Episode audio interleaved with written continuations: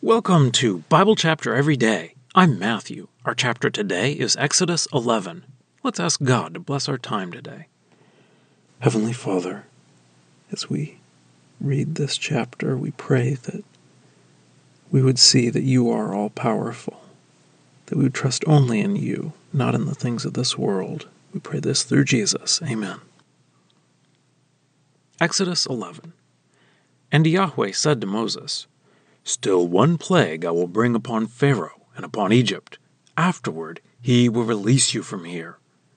At the moment of his releasing, he will certainly drive you completely out from here. Speak in the ears of the people, and let them ask, a man from his neighbor, and a woman from her neighbor, for objects of silver and objects of gold. And Yahweh gave the people favor in the eyes of Egypt. Also, the man Moses was very great in the land of Egypt, in the eyes of the servants of Pharaoh, and in the eyes of the people. And Moses said, Thus says Yahweh, About the middle of the night I will go out through the midst of Egypt, and every firstborn in the land of Egypt will die, from the firstborn of Pharaoh who sits on his throne, to the firstborn of the slave woman who is behind the pair of millstones, and every firstborn animal. And there will be a great cry of distress in all the land of Egypt, the like of which has not been, nor will be again.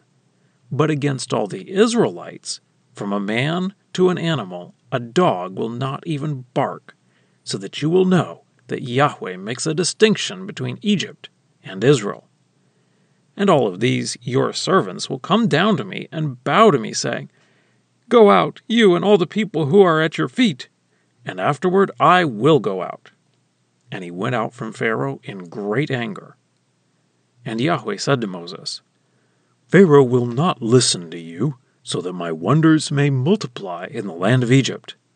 And Moses and Aaron did all these wonders before Pharaoh, and Yahweh hardened Pharaoh's heart, and he did not release the Israelites from his land. Well, that's the reading. Let's dig in. In chapter 10, we had the eighth plague of locusts and the ninth plague of darkness. After the ninth plague, when Pharaoh tried to bargain, Pharaoh finally told Moses he must never see Pharaoh again or he will die. And Moses agreed.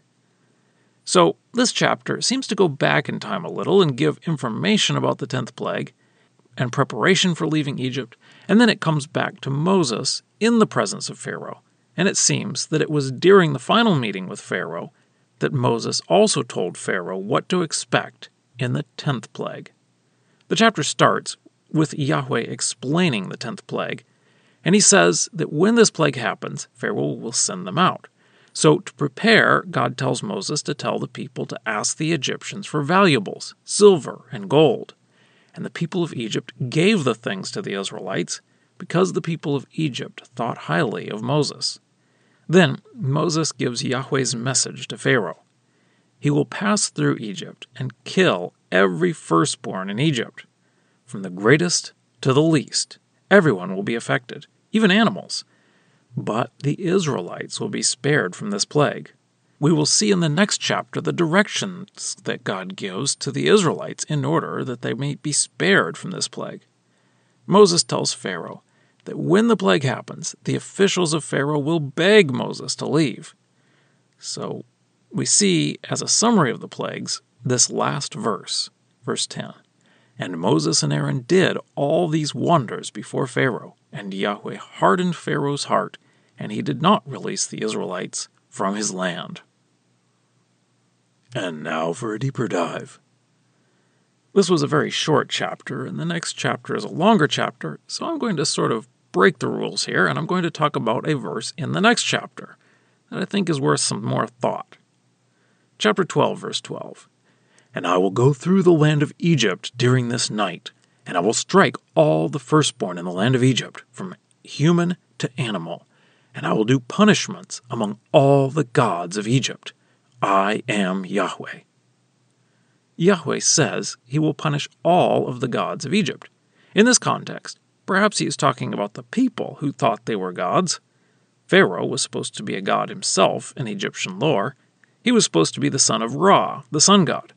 So killing his firstborn is a punishment on Pharaoh. as a god.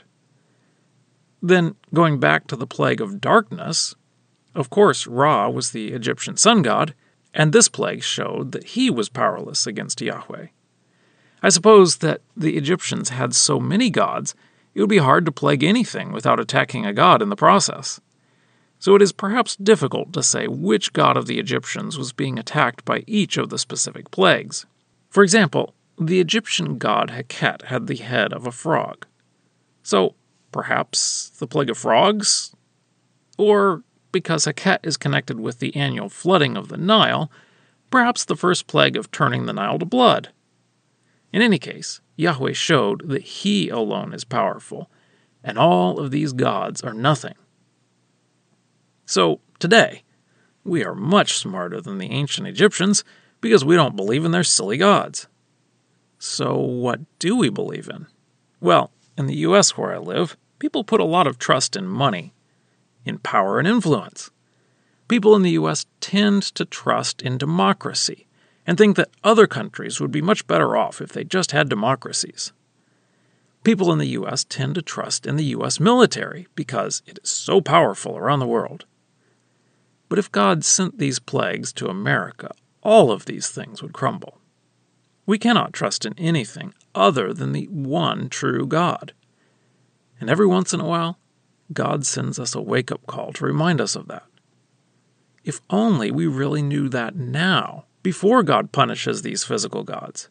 It would make those times a lot easier for us. Scripture quotations are from the Lexham English Bible. Copyright 2012, Logos Bible Software. Lexham is a registered trademark of Logos Bible Software.